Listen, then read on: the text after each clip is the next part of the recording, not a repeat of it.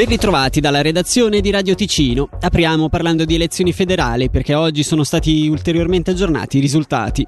I dati per l'elezione al Consiglio degli Stati sono ora definitivi e presentano altri 18 voti personali in più, ripartiti su tre candidati. Greta Gysin ne guadagna 14, Werner Nussbaumer 1 e Jacques Ducry 3. Le due correzioni apportate a ogni modo nulla cambiano sul risultato finale che ha sancito chi potrà presentarsi al ballottaggio del 19 novembre. In testa alle preferenze è rimasto quindi Marco Chiesa, seguito da Fabio Regazzi e Alex Farinelli. Greta Ghisin si è piazzata al quarto rango con poco meno del 22% dei voti. Quinto Fabio Storni, che lo ricordiamo, ha reso noto di rinunciare al secondo turno delle elezioni. E infine, sesta Amalia Mirante.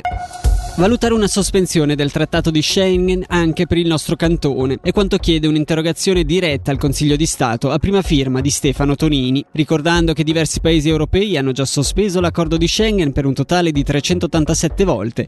L'interrogazione chiede inoltre se sia possibile intensificare i controlli sul confine ticinese, eventualmente anche con il supporto dell'esercito.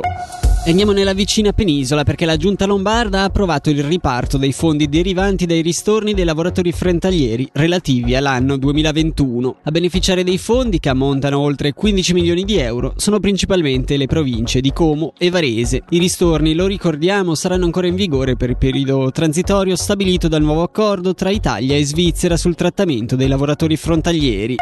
Una persona è stata arrestata in relazione all'incendio scoppiato venerdì poco prima delle 17 in una camera di una struttura d'accoglienza in via dei Frati a Lugano.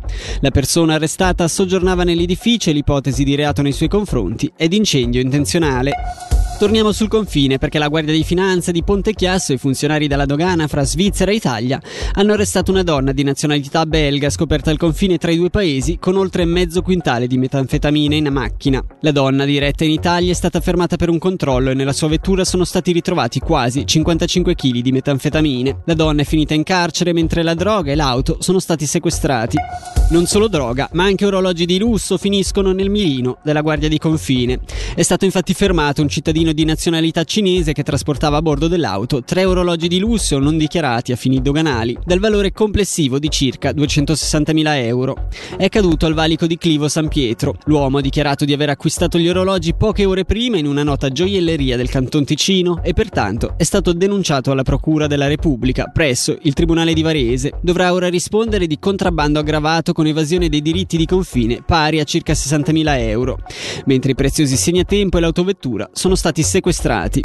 Lugano si è conclusa domenica la decima edizione del Film Festival dei diritti umani. Le 11 giornate di proiezioni sono state salutate da un folto interessato pubblico. In questa edizione è stata per la prima volta introdotta una sezione competitiva. Sentiamo dal direttore del festival, Antonio Prata, al microfono di Fabrizio Coli, quali sono stati i vincitori. Il premio della giuria al miglior film è stato assegnato a When the Seedlings Grow di Reger Azad Kaia, è un film siriano, un film eh, girato con pochi mezzi. Questa è stata anche una bellissima sorpresa per noi perché alla fine degli otto film in concorso questo era l'unico film che non aveva una distribuzione internazionale, ovviamente con dei limiti che si percepiscono anche nel film, ma con, un, con dei contenuti, con, con, degli attori e con diciamo anche delle, delle soluzioni registiche veramente sorprendenti. Invece Anxious in Beirut eh, ha, ha ricevuto il premio Amnesty International, il premio dell'ONG. E per quanto riguarda invece il premio del pubblico? Il premio del pubblico invece è stato assegnato a If I Only I Could Hibernate eh, di Zolai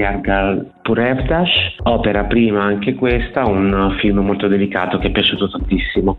E per quanto riguarda invece il premio del pubblico? Il premio del pubblico invece è stato assegnato a If I Only I Could Hibernate eh, di Zolai Argal Purevdash, opera prima anche questa, un film molto delicato che è piaciuto tantissimo. Infine parliamo di vino, la sfida più grande è quella ambientale, un'altra è a soldare più associati. Questi gli obiettivi del neopresidente di Federviti, Davide Cadenazzi. Nel corso dell'ultima assemblea ha raccolto il testimone di Giuliano Maddalena che ha lasciato dopo 14 anni.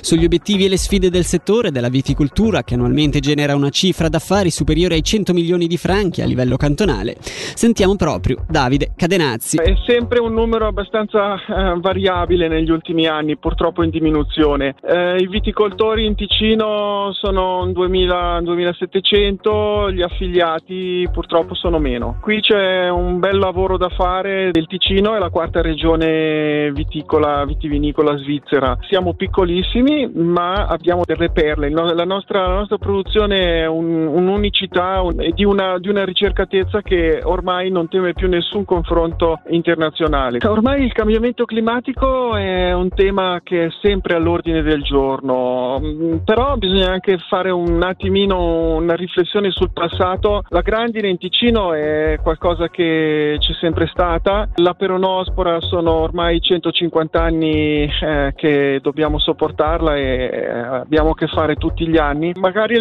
l'intensità che è cambiata, però noi viticoltori queste cose le conosciamo, tuttavia i cambiamenti climatici portano questi eventi di intensità superiore che possono condizionare il nostro lavoro. Dalla redazione anche per oggi è tutto e vi diamo appuntamento per domani mattina alle 6.